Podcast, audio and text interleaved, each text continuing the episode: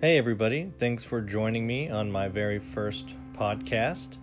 Uh, my name is Jordan. Uh, I have considered doing some YouTube things, but when you are blessed with a face for radio, I guess you should pursue that. So, um, yeah, this podcast uh, is basically going to uh, be, you know, searching scripture for like modern day questions um, people wondering about what does Scripture say about tithing? Um, what does Scripture say about being a father? What does Scripture say about marriage? Um, or even something I've struggled with is what does Scripture say about can you lose your salvation? Um, or other people have put it, once saved, always saved. And that is actually the topic that I will be covering in this first podcast. So, stick around here and uh, I'm going to dive right in. Uh, for many years, I've asked myself, are you really saved? You know, did you do it right? Do you need to do it again since you didn't really take it serious? Um, you know, at least growing up. Um, I struggled with the thoughts that how could God really forgive me that many times? Um, he had given up on me by now, surely, is, is what I would say. You know, those were some thoughts that I had for many years. Um, that is, until I actually dove into Scripture and read for myself what God promises. So let's take a look at what the Bible teaches about salvation. In John 3:16, we're told that salvation is um, eternal. Okay? For God so loved the world that he gave his one and only Son, that whoever believes in him shall not perish but have eternal life. Then in Romans 6:23, uh, we see that sin equals death, and that because of that we are given a gift from God, which is eternal life. For the wages of sin is death, but the gift of God is eternal life in Christ Jesus our Lord. Lastly, we can see in another more popular Bible verse, uh, Ephesians 2 8 through 9, it tells us that this gift God gives us, it cannot be earned. You know, this is a gift by faith and by faith alone, not by our own works. We simply cannot do enough to ever deserve eternal salvation.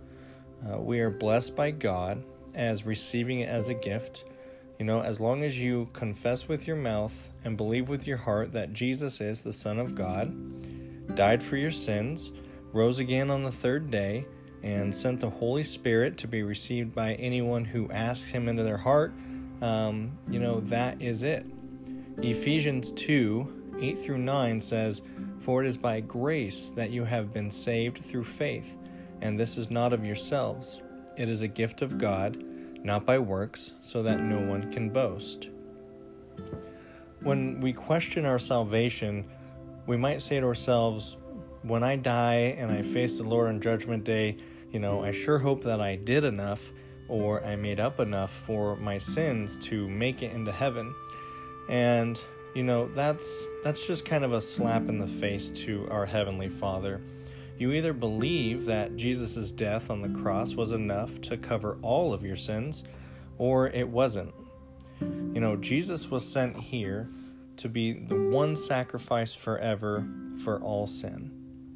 What we are saying when we say this is, you know, we believe that Jesus' death was only good for so much, that his blood was only capable of covering our sins so many times. So now I, have to do some kind of works to make up for the rest. You know, in that statement, it's just ridiculous. I believe that we're all guilty at some time of trying to do some works in our life to make up for sin or to please God. Um, you know, this can range anywhere from going to church more to tithing a little extra, uh, going out and helping somebody, or even feeling bad enough about the sin for long enough. Now, let's take a look at what I thought and still think for certain reasons is one of the scariest verses in Scripture. In Matthew 7 21 through 23, it says, Not everyone who says to me, Lord, Lord, will enter the kingdom of heaven, but only the one who does the will of my Father who is in heaven. Many will say to me on that day, Lord, Lord, did we not prophesy in your name, and in your name drive out demons, and in your name perform many miracles? Then I will tell them plainly, I never knew you. Away from me, you evil doers. Okay, I used to interpret this verse as what if I was someone who lost my salvation? And then that day came, and Jesus said to me, I never knew you. As in, sure, you thought you loved me and you thought you were saved, but at one point you just sinned too much and kept going back to that habitual sin, so I parted myself from you. Well, let me tell you the good news that the Bible is inerrant, meaning that there's nothing false written in Scripture. So, with that being said, let's take a look at what Galatians 4 6 through 9 says. Um, this is Paul. He is telling the Galatians that salvation comes by faith in Jesus, not by obeying the law. And says, Because we are his sons, God sent the Spirit of his Son into our hearts, the Spirit who calls out, Abba, Father. So you are no longer a slave, but God's child. And since you are his child, God has also made you an heir. Formerly, when you did not know God, you were slaves to those who by nature are not God's. But now that you know God, or rather are known by God. So this, that, that verse continues to go on, but I'm going to pause it there because what the scripture is telling us is when we become saved and filled with the Holy Spirit, we become known to God. So Matthew 7 21 through 23, it cannot be speaking of Christians who might have lost their salvation because he says, I never knew you. Not I once knew you, or I knew you for a little while. Okay, Jesus is clearly speaking to those who were never really saved from the beginning. It'd be someone who follows a gospel other than Scripture teaches, or a God that's just not of the Bible. We need to quit questioning our salvation and just trust the promises of our Heavenly Father. An analogy came to me while I was struggling with the idea that, you know, maybe I'm no longer saved, or, you know, I hope God doesn't send me to hell.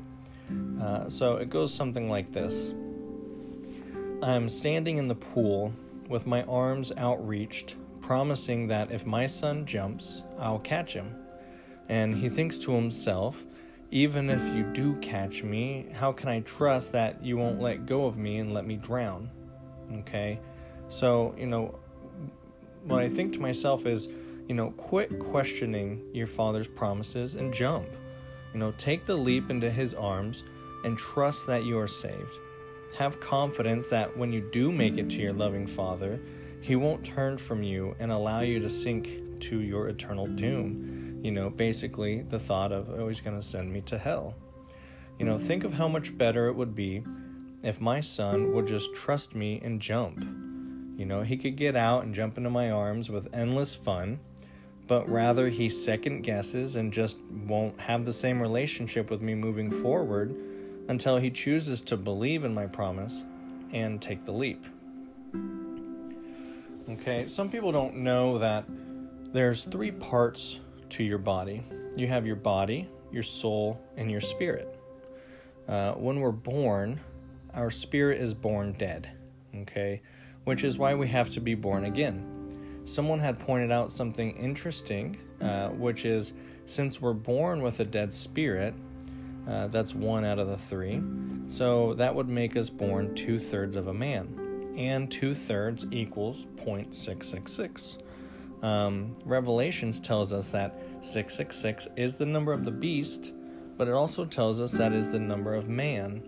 Now you'll find some scriptures that says it's the number of a man, but I did a study uh, not a little while ago that kind of says uh, the word a, you know, like a man, um, was not kind of used back then. So the real uh, verse is actually saying that is the number of man, not the number of a man. Um, I do believe there will be an Antichrist. Um, I'm not saying that the Antichrist will be an individual, um, but right now it just says that that is the number of man. So I thought that was pretty interesting. Now, when you are not saved, your body sins against your soul. Okay, and because of this, your soul is required to go to hell, uh, since it's not clean to be in the presence of the Lord. However, when you become saved, your soul and your spirit become sealed uh, to the day of redemption. So if we look at Philippians 1 6, being confident in this, that he who began a good work in you will carry it on to completion until the day of Christ Jesus. We also have uh, John 14 16 through 17. And I will ask the Father, and he will give you another advocate to help you and be with you forever, the Spirit of truth. The world cannot accept him because it neither sees him nor knows him, but you know him, for he lives with you and will be in you. I believe that when you're truly saved, you'll never want to go back to a life filled with sin, and you'll do all you can to try to rid it of your life.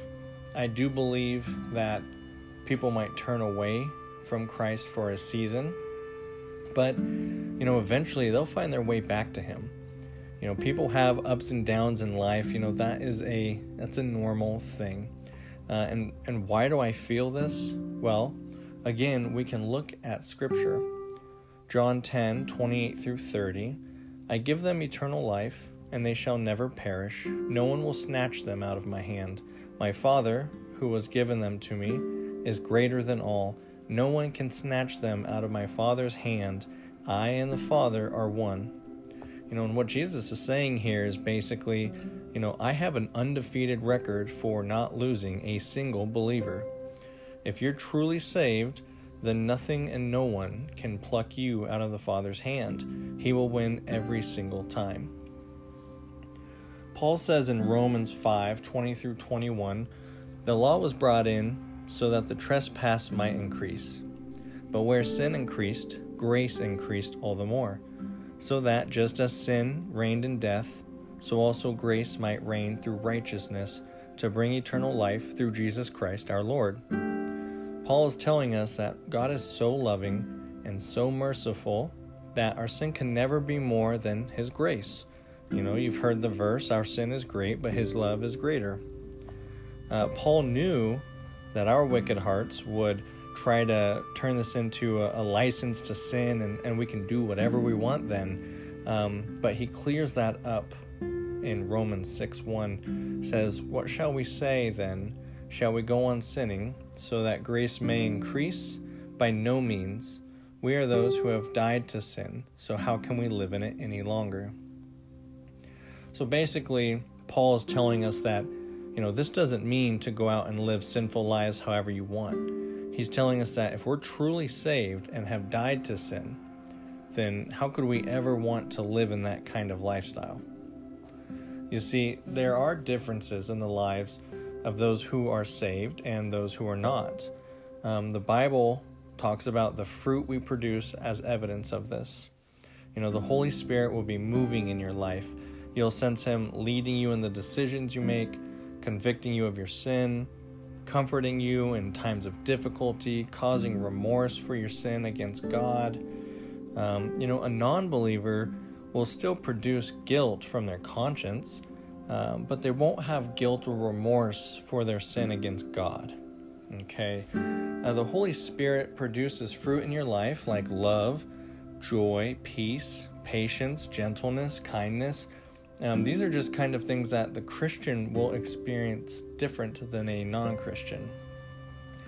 A true believer in Christ will tend to wrestle in their hearts to please God. You know, they're going to desire to know Him more, to serve Him, and to just build a relationship with Him. Um, I'm not saying that if you don't have a passion for these things, that you're not saved but I think that is a good indicator to reevaluate where you are with your relationship with the Lord and what kind of sacrifice you make in your life to know and experience Him. Uh, I just finished reading a book called Relational Christianity by, I believe, Steve Meeks. Um, and he says something interesting that the Bible is like a set of blueprints, okay, to build our home where God can dwell in us. Okay, and if all we ever do is just look at the blueprints, then there's never really going to be a home for God to dwell in. Okay, it doesn't help that you just know the Bible or you just have knowledge of it and read it and you know about God. You know, we need to experience Him. We need to, of course, know about Him and His character and learn what we can, but it's not good enough to stop there. We need to learn how to actually experience uh, Him. Okay. Um, yeah, so the final topic that I reviewed that helped with my understanding of once saved, always saved is the doctrine of justification. Um, and a, a, fun way to remember that is saying, just as if I'd never sinned. Um, there are many different beliefs with other religions about how God forgives, but this is what Christians believe that God forgives, He forgets, and then He gives favor. Okay, Romans 5 16 uh, as a reference. So, an example is a troubled teen breaks the law and ends up going to court. When he's presented in front of the judge, he says, Judge, I'm sorry for what I've done. And the judge slams his gavel down and says, Son, I'm dismissing this case, as well as having all evidence destroyed as if it never happened. And on top of that, I'm adopting you into my family so that you are no longer a fatherless criminal. Okay? When you become the Son of God, He now deals with you and your sin differently. Think about this. If someone came into my home and insulted me, uh, I, would kick him out of my home. I'd want nothing to do with him, right? But if my son had insulted me, I'm going to have to just deal with him, you know, differently. Uh, I wouldn't kick him out. I'm not going to disown him. Okay. Um, and to wrap up, there are many core doctrines that Christians believe, but I just want to go through a list of 12 uh, that I came up with um, that basically we believe to be non negotiable. Um, this is the gospel. This is what the Bible tells us to be true. And these are in no order of importance. So, number one, Jesus died on the cross and rose again in his physical body on the third day. Uh, number two, Jesus' blood covers all sins. We just talked about this. There's no amount of works that we can do to make up for our sin, and, and Jesus was the ultimate and final sacrifice to cover all sin, past, present, and future. Okay. The Bible is inerrant, is number three, meaning it's fully truth and it has final authority. Number four is Jesus lived a sinless life. Okay. Five is a sinful Virgin Mary birthed Jesus Christ. Uh, you'll have some people and some religions that believe that Mary actually uh, was sinless, um, but that is not true. Mary was a normal woman who sinned, uh, but was chosen by God uh, to have a virgin birth of Jesus Christ. And uh, I can't remember exactly where in the Bible, so don't quote me on this, but there was a time where a woman shouts out to Jesus, you know, blessed is the mother who birthed you. And he kind of cut her off and said, no. Uh, blessed is those who obey my father's word, um, basically. And so right there, he could have put her up on this pedestal to say how, um, you know, equal she was to God or how, um, you know, spectacular or sinless she was. But no, he cut her down and he said, no, um, you know, don't don't try to put her up here. Um, you know, uh, follow what God has to say. So um, that was just kind of an interesting scripture uh, for that sake. Uh, number six, Jesus went to heaven and sent down the Holy Spirit to dwell in us forever. Number seven, Jesus was 100% man and 100% God. Okay. Uh, number eight, the Bible is the inspired word of God, meaning it was not written by men's own thoughts. Number nine, Jesus Christ is the only way to heaven. And of course, that is a big struggle for a lot of people. A lot of people want to believe that everyone's just kind of seeing their own side, um, you know, of God. He's so big that everyone sees him in a different way, um, and that they'll find their way there or they'll work their way there. Uh, but Scripture is very clear that there's only one way uh, to heaven, and that is through the Son, Jesus Christ. And when Jesus was praying and kneeling in the Garden of Gethsemane, he was begging his Father that if there's any other way, if there's any way that they can get in, you know, is it can they work their way in? Can they earn their way in? Can they pay their way in? Um, you know, let it be. And of course, those weren't the words he was using, but that's what he's getting at. Um, and uh, and we see that there was no other way. Yeah, he had to die on the cross. Um, so moving on, number ten, grace and salvation is a gift. Okay, it cannot be earned or bought. Our salvation is through faith alone and not of our own works. Number 11 is the Trinity. This means that God is God, Jesus is God, and the Holy Spirit is God.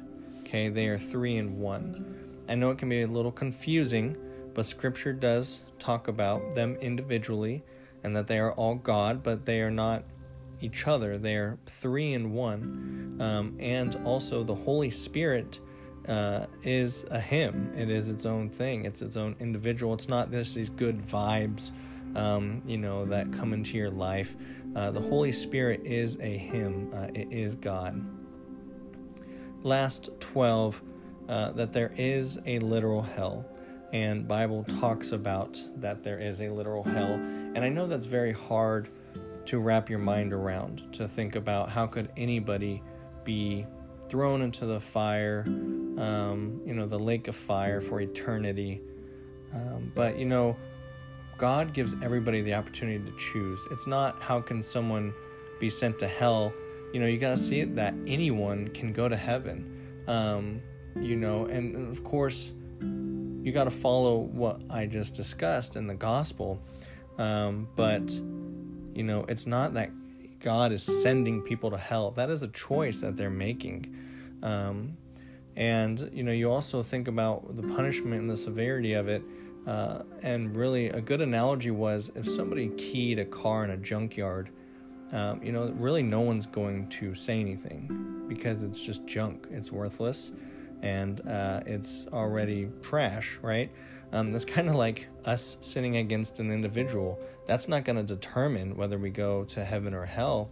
It's a sin we commit against God. So that's equivalent to someone taking their car keys, going onto a showroom floor, and carving a, a bunch of you know letters or X's into a an expensive Lamborghini.